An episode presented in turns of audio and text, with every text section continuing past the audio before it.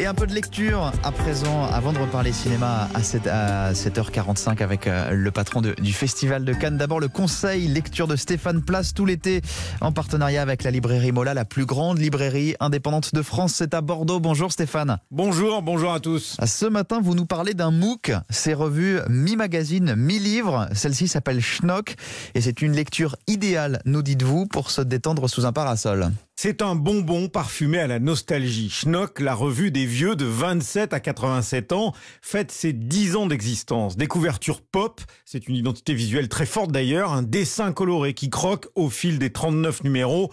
Jean-Pierre Mariel, Jean-Yann Coluche les bronzés plus récemment, ou pour l'opus qui vient de paraître, Jean Rochefort vêtu de la robe de chambre rayée. Souvenez-vous, la scène d'un éléphant, ça trompe énormément. Sur le balcon, mais si l'amant faussement décontracté, perché au-dessus de l'attroupement qui se forme dans la rue. Ça y est, vous l'avez. Eh bien, c'est cela la force de Schnock, nous tirer par la manche et nous offrir une plongée intelligente, amusante aussi dans ce cinéma, cette musique d'hier, bref, dans cette époque pas si lointaine, mais tellement différente. Sémillant quadragénaire et libraire chez Mola, Pierre Coutel est un fan de Schnock. Le charme de Schnock, souvent, c'est de se centrer sur un personnage extrêmement emblématique, Jean-Pierre Mariel, Audiard, Belmondo, Delon et plein d'autres, de tresser le portrait de ce personnage-là, souvent de point de vue un peu décalé, parler de films méconnus de cet auteur-là, parler d'anecdotes, faire parler son entourage aussi. Et l'un des grands charmes de Schnock, c'est que c'est vraiment une revue de passionnés. Ce n'est pas une revue simplement de clin d'œil. C'est une revue de gens qui ont envie de transmettre souvent des petites pépites de la culture années 70-80, un peu oubliées, des livres, des disques, même des fois des VHS. Le récit assez étonnant des enregistrements aux États-Unis des albums de Renault. Voilà, dans les années 80, qui devient une immense star et comment ça se passe quand il enregistre à Los Angeles. C'est aussi toute la galaxie Audiard, des gens qui tournent autour de lui. Montrer aussi à quel point Audiard est finalement quelqu'un qui a une fascination, une passion pour la littérature. Quatre numéros par an, la bibliothèque d'Harvard qui commande l'intégralité de tous ceux qui ont été publiés, le New York Times qui parle de la revue et des lecteurs fidèles depuis dix ans